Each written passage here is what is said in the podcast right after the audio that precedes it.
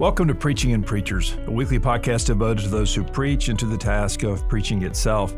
I'm your host, Jason Allen, president of Midwestern Baptist Theological Seminary. Today, I get to welcome Matt Carter to the podcast. Matt now serves as the vice president of mobilization for the North American Mission Board SEND Network. He's author of numerous books, including The Long Walk Home, Discovering the Fullness of Life in the Love of the Father, and Steal Away Home, Charles Spurgeon and Thomas Johnson, Unlikely Friends on the Passage to Freedom. Matt, welcome to Preaching and Preachers.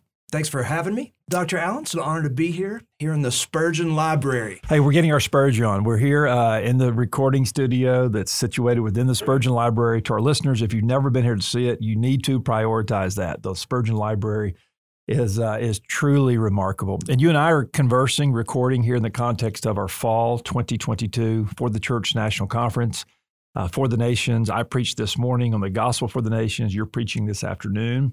It's just been a real sweet couple of days here. I mean, God's given us about 1,100 people here, which is which is capacity for us in our chapel. And uh, man, the singing has been so rich. The sermons so strong the fellowship so sweet. And so these are two of my of my favorite days of the year. And you've been with us a couple times over the years for the conference. I have. I've, I've preached, I believe, two other times at this conference, and there's a palpable energy on campus right now. The weather's perfect. Uh, this is a beautiful campus. If you've never been to Midwestern, it's a neat place. I got chill bumps when I walked into the Spurgeon Library for those of you who aren't aware, it's all his old library books. They're in a room. It's beautiful. It's just a great environment here. Well, you're kind, but uh, I agree with your assessment. God has been kind to us, and it's a sweet season and a privilege to get to, to be a steward of it.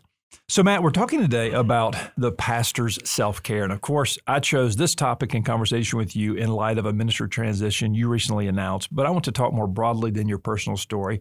But your personal story is is a central part of it. But before we get to all of that, give us a sense as to um, just kind of where you are, stage of life with your family, and and kind of what has brought you to where you are today. Yeah, it is a really long story. I'll make it brief. But my, you know, married to my wife Jennifer for 26 years, got three children. One's a senior at Texas A&M. One's a a sophomore at University of Arkansas, and then I have a, uh, a son that's a junior in high school. Um, I'm the founding pastor of the Austin Stone Church in Austin, Texas. Pastored that for 18 years. Two and a half years ago, felt a, a really strong call of God. As clear as I've any, ever heard anything in my life to go to a, a church called Sagemont Church in Houston, Texas. Amazing church. Um, about 53 years old. They had one pastor. John uh, Morgan. Uh, John Morgan was an amazing man of God. Uh, before I got there, felt strongly that the Lord was leading me there. I have been pastoring that for two and a half years um, recently discovered that I have uh, some pretty significant heart disease. And um, the doctor um, just made it really clear to me that I've got to make some changes in my life, not only diet and exercise and that sort of stuff, but uh, he suggested, and others have suggested, there be a, a, significant reduction in stress in my life. About that time, I, I talked to Vance Pitman, who began to discuss with me what it might look like to come on board North American Mission Board, Send Network, and become a vice president of church mobilization, church planting um, with Send Network. And so I've, I've recently uh, retired as as being a senior pastor. That's how I put it. But I'm not retiring from ministry. I'm going to be going to work for NAM, and I'm excited about it. So I'm going to pull a few of those threads a little bit and uh, let you tease those out. But before I do, I gotta I gotta go to the mundane first, okay? So many of us over the years have seen that video, which, as I recall, made it on ESPN. Man, it's it's uh, it's been on so many things. It was on uh, the Jay Leno show. It was on Fox News, ESPN. Shaquille O'Neal tweeted out the video of me catching the bird. There you go. Man, I mean, let, me tell you, let, me, let me tell you one quick story. I was in the jungles of Bolivia on a bus in the middle of nowhere on a mission trip. I'm sitting behind the driver telling a friend of mine about that video and how it happened. The bus driver stopped the bus, turned around and said, you're the guy. This is an indigenous Bolivian. Right, right, He's right. like, you're, you're the guy that caught the bird. And I was like, I am. And he goes, I don't believe you. And he took, and he took off driving.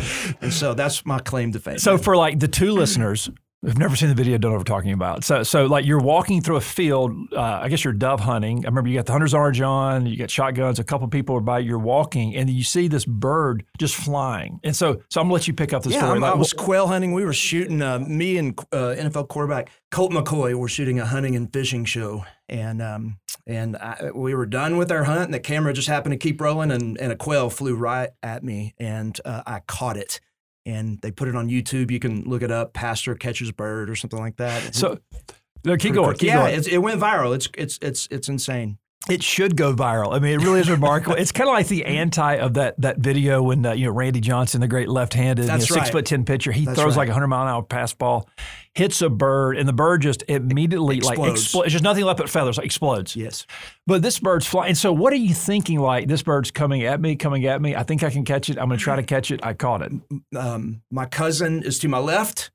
You, if you listen really, really carefully, you can hear him say, "Catch it." And um, and so I did. It was the luckiest moment of my life. If you remember the video, as soon as I catch it, I hold it up in the air with this look of deep satisfaction on my face. I'm gonna tell you why I did that. There's a reason. So my uncle is uh, off to the left. Also, you cannot see him. When I was a little kid, I was dove hunting with him. He shot a dove. The dove was falling down from the sky. He pulls out his dove vest and catches the dove in his dove vest. And I remember as an eight year old kid thinking that's the coolest thing that I've ever seen, and I'll never top that in my entire life. And so he's standing beside me. I catch the quail. First thing that went through my mind is I just topped the old man. You know, oh, so- that's great. Well, I'm saying I still remember seeing that video for the first time, and that's been what? How many years ago now? Oh gosh, that was 2012, maybe. I mean, it's a decade ago. Yeah, about 10 years ago. And I, I, I knew you distantly. I don't think I knew you personally at that point, but that video was just so cool to me. That's I thought that, that's funny. Well, here we are. We'll, we'll transition from uh, from the quail to, uh, to, to, to ministry and self care for the pastor.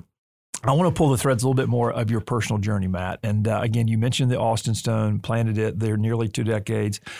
God called you to Sagemont. Now, a couple of things I had forgotten of your story was that as as a as a younger man, and you're still a relatively young man, you're late 40s now. As a younger man, you, you had a cancer bout, and then in recent years, you had another cancer bout, and then most ultimately, you've had this uh, this heart issue. Walk us through those kind of three main like health crises. When I was 31 years old, um, I was diagnosed with cancer, the appendix. Never had to do chemo or anything like that. Um, they just cut it out, and it was scary though. Whenever you're 31 and and uh, and you have little kids, and you hear that you have malignant cancer, that scares you. And how did I mean? Were you experiencing discomfort, or how did you I was. know? I had Okay. um, I had an appendicitis. The doctor said that it was not caused by the tumor, and so I have this I have this pattern in my life of God um, allowing me to go through things, but kind of pulling me back before they get too serious. It it, it had broken through the appendix wall and was about to spread to the lymph nodes, and I had an appendicitis, and they caught it. Um, and that that's been a long time, and I'm I'm free of that. And then I had a, a small melanoma on my ear. Uh, melanoma's a big deal if um, if, if if you catch it too late. We caught it early, but that's still scary. And then and then this recent heart disease, and so man, that's kind of a third major um, issue as a 49 year old young man, I guess, um, that I've faced. And so um, I, I'll be honest with you, Dr. Allen, self care is something I have not done well. Mhm. And if my my wife were sitting right here, she would be nodding her head vigorously. Um, and uh, if if there's anything I could go back and do different, I, I. This would be one of them. So, and I want to I want to get headlong into that momentarily because I think many of us, myself included, we don't do self care very well. Before I get to that, um, my father-in-law, whom I adore, he's now 80 years old. Uh, he received a lung transplant now going on four years ago. Getting difficult health news here in recent weeks, recent months, and um, and anyway, just it, it, it's walking with him through that journey has not been easy. Sweet, but not easy. But a few years ago, before the lung issue, uh, he had to have open heart surgery. And he told me one day on the phone before the surgery about these symptoms. And he said to me things like, Well, I, I'm just not feeling real well. My, my chest is hurting. My left arm is numb. I'm short of breath. And like all of these are like flashing signs get to the hospital. All these, you know, these perennial indicators of, of heart congestion. Were you having some some indications or how did the doctors find this blockage? Give us a sense as to so- what happened. Looking back, I was having some small symptoms. I was a little bit out of breath. In hindsight, I was not having chest pain. Um, and man, I, honestly, Doc, I was sitting there at my desk one day and I thought, you know what? I haven't had a, a checkup in three years because I've been doing this, you know, pastoring this church. It's been a stressful time, great time, but stressful. I probably need to go to the doctor. so I called the doctor, scheduled a, a, regular checkup. He did a stress test, which is when they put you on a treadmill and hook you up to an EKG and make you run, kind of put your heart under stress. During that stress test, something showed. I don't know what they see, but something that could be indicative of blockage. Um, from there, we went and, and did a heart catheterization where they actually go inside your body and look inside. And when they got in there, they found a 90 something percent blockage in my widowmaker artery, which is not good. And um, not good at all. No, it's not. And and so once again, the Lord saved me. And but they put a stent into that, um, which opens it up. But um, but man, the doctor was actually really shocked that I wasn't having more symptoms than than I was, and so it really it really is just the grace of God that I'm I'm sitting here today. And you mentioned you'd had like a heart scan a few years before yeah. that showed all clear, and then like yeah, give us that. Let that. tell you that story. So, you know, I'm I'm I'm in my first meeting with the cardiologist after I failed the stress test. They have what's called a CT scan of the heart. If you've never got one and, and you're in your 40s, you probably should go get one, and it can tell you to some degree if there's blockage in your arteries. Not completely. Is that the calcium? Yes. Okay. That's calcium score. It it starts uh, a, a score of zero and it goes up to 400. Zero to 100, I believe, is the you know you're fine, and then over 400, you have significant heart disease. Well, three years ago, I did a calcium score and it was 40. So that means as a you know a 46 year old man, I've got a little bit of blockage, but not much. Then three years later, before they did the heart cath, they did that calcium score again. I scored 440. And so in the course of two and a half years, I jumped 400 points from pretty much nothing to significant heart disease. The doctor's sitting there holding and comparing the two scans.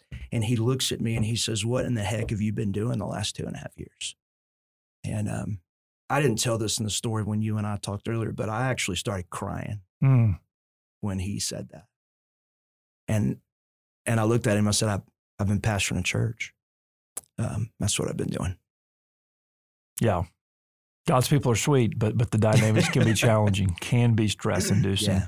And you had followed a well established pastor, a major church, no doubt a generational transition going on, no doubt a lot of different points of transition, and no doubt all of that factored into it did. There's the a there's a study I saw at Lifeway. Of course, nobody thinks it's going to happen to them, but what do you think the percentage is of pastors that make it over two years following a legacy founding pastor? What do you think the percentage of guys that make it past two years? I'm going to guess less than 50%. It's 2%.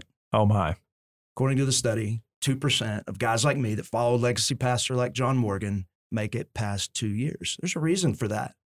Uh, it is a difficult thing to do. Church church transition is hard, but think about it. These are these are people that Many of them had raised their children in this church. They raised their grandchildren in the church. There was a certain way that they did things. They were declining, and they they admitted that and brought me in to help them. And and and you come in and I I preached the word and I loved on the people, but as you begin to make changes, it's just hard. I've talked to so many guys that have gone through it, and they said, "Matt, it's just one of the hardest things you can do in ministry." And the result of that was some pretty significant stress. So I want to talk about self care, and there's a lot of places we can go with it, and we'll go to several. You know, from the spiritual to the fraternal with other brothers to you know the dietary and the exercise. And the first thing I, I thought when I saw you yesterday was, man, Matt, you've lost some weight. Now I want to be clear, you, you were not a heavy guy before. You're like you know, fit guy, you know, muscular. Now you're you're clearly uh, thinner to the yeah, eye, and yeah. so I get. I guess that's some diet, that's some exercise. I guess the the um, heart issues got your attention. But give us a sense, like, what are you doing now? What do you wish you would have been doing the past 10, 20, 30 years? And um, how's that playing out in your life? Well, let me give you a little bit of medical background. You know, two and a half years ago, when I did get the 40 on the calcium score, the doctor said you do have elevated cholesterol, and um, he said we need to we need to get it down.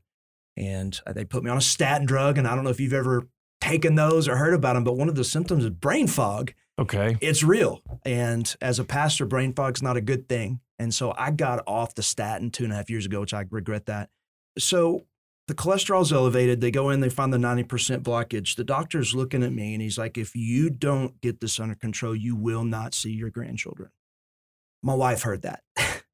you know, that that was a moment that I'm like, all right, I've got to I've got to make some significant changes. And one of them is is is what I'm eating. I mean, I'm I'm one, I'm one of these guys that I love to grill steaks. I love to smoke briskets. I'm a red meat guy, and uh, the fattier the better. Well, that's all gone. The wife has shut down all that stuff, and so I'm almost a vegetarian. I mean, I'll eat some fish and some chicken, and but basically, um, the theory behind my diet, Dr. Allen, is if it tastes good, you spit it out. I mean, that's the, right. that's how it works. And yeah, so I've been eating really healthy for the last three months. Um, been exercising, and, um, and what does the exercise look like? I mean, I I have bad knees, and so I walk a lot, Mhm. and I enjoy walking because I can sort of, you know, that's time for me to think and reflect. It's time to spend time with my wife. So I've been walking a lot. That's it. I, I watch what I eat and I walk. That's good. So give us a sense now more broadly from the personal to Matt to ministry friends, ministry observations, ministry experiences. Like, like what are you sensing that brothers who are in ministry are doing or not doing very well as relates to this whole category? All right. So I had um, I had lunch with William Vanderbloemen. Do you know you know William? He's a he's a church uh, Sure. strategist. He's kind of a headhunter, if you will, for senior pastors, and and so he works with a ton of churches and works with a lot of pastors. And all of us have heard the the data and the stats that pastors are dropping like flies right now. And so I asked him, I was like, man, is that urban legend? Is that really happening? And he's like, Matt, oh yeah. He said it's unbelievable the number of pastors that are resigning right now because of the stress of the ministry. And we know what they are. They're COVID, they're political tensions, racial tensions. It is hard to be a pastor right now. And so I think that self care, in my humble opinion, is more important than ever. Now, what do we mean by self care? I think what are the what are the specific things that we're doing to make sure that we're healthy physically, spiritually, and emotionally. That's what self-care is. It's taking time out of your life and being incredibly intentional about making sure that you're in a good place, not only spiritually, which I think most of us get, but one of the things I think a lot of us do uh, neglect is the physical and the emotional. Nobody thinks they're going to get heart disease. Nobody thinks they're going to get cancer. Nobody thinks they're going to get sick, but so many of us do. And so if I had to do life over again, I would have I would give anything to go back and and get so much more intentional about it earlier on in my life. And of course, some people are listening saying, I resonate with what you're saying, Matt, but I just don't have the time. I get I got to elbow out time for spiritual. I, I get I should be alert emotionally, dialed in emotionally, but but the physical, I I just I don't have time. What do you say to that? Well, I'll tell you what my doctor said because I said the same thing to him. And he said, You're going to have a lot of time on your hands if you're dead. And so, one of the best gifts that you could ever give yourself early on in your ministry is to get intentional and strategic about charting out a plan for what this looks like. I'll tell you, I'll give you an example, Doc. One thing that I never did, I never took a day off. I say never, I used to. I stopped, especially when it went to a new church, because man, I've got to prove to these people that I'm a good pastor. I Right. want them. I don't. I want them to to think that I'm working hard, and I was. I worked way too hard. I was working seventy, sometimes eighty hours a week, getting up at the office at four o'clock in the morning, working on a sermon, and then working a normal day. Man, I neglected Sabbath.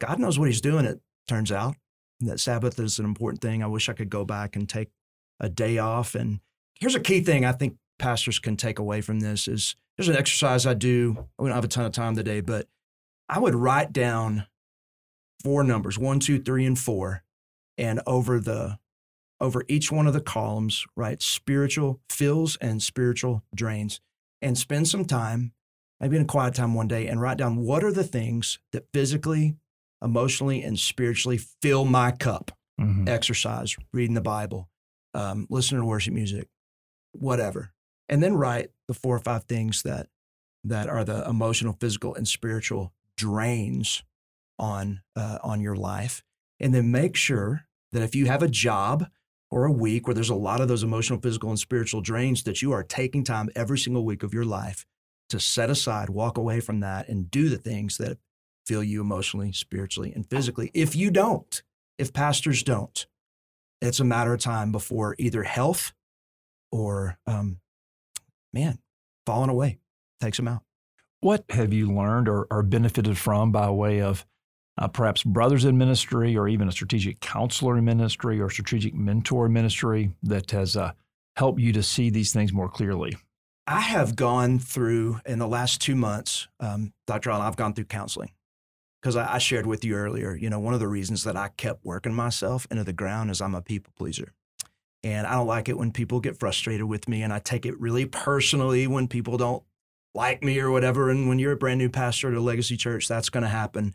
And through the course of this counseling, I really dug into that. Like, why do I want people to like me so much? And we won't, I won't bore you with all that, but he's, he gave me some really good tools about how to react in those moments and how to think biblically in those moments. And it's been so helpful over the last couple months. I'd give anything to go back 20 years ago and have those tools. And so I not only do do I encourage folks to have a strategic plan for what you're doing as far as your diet, get serious about it.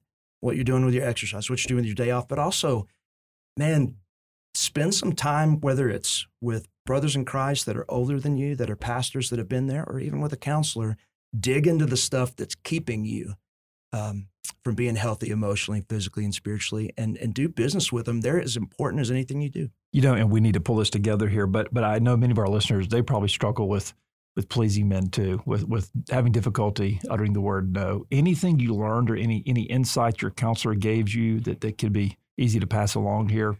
One of the really practical things, and and uh, you know, I wish this sounded more spiritual, but he said use your administrative assistant to filter all your emails. And if there's another staff guy that you have that can handle the nasty stuff, let him do it. And at the end of the month, he, my my executive pastor was able to come to me and say, "Hey, man, you got five negative emails. Three of them were stupid. One of them you need to know as a member. Here's how I handle that. Instead of every single day of my life, um, you know, seeing the negative stuff that comes in, and so that was super helpful. But man, part of it is, I mean, the answer to your question is is getting to the place where you are more satisfied with the approval of Jesus than mm. you are the approval of man. And and and one there was one thing my counselor said that is so simple, but it was so profound, and it really helped me. He said, Matt, Jesus did everything perfectly, and they crucified him. Just let that sink in. He never did anything wrong, and yet he was hated. And so, if Jesus dealt with people uh, that were difficult, um, I can too. And so I need to turn to him for the strength to walk through that stuff. Matt, we'll leave it there. Thank you for joining me on Preaching and Preachers. And may God bless you in your new ministry assignment with NAM and uh, bless his church there at Sagemont as they transition in the season ahead as well. Thank you, Doug. Thanks for having me. You bet. Thank you for being with us today and for listening to Preaching and Preachers. For more information, go to my website, jasonkallen.com. That's jasonkallen.com.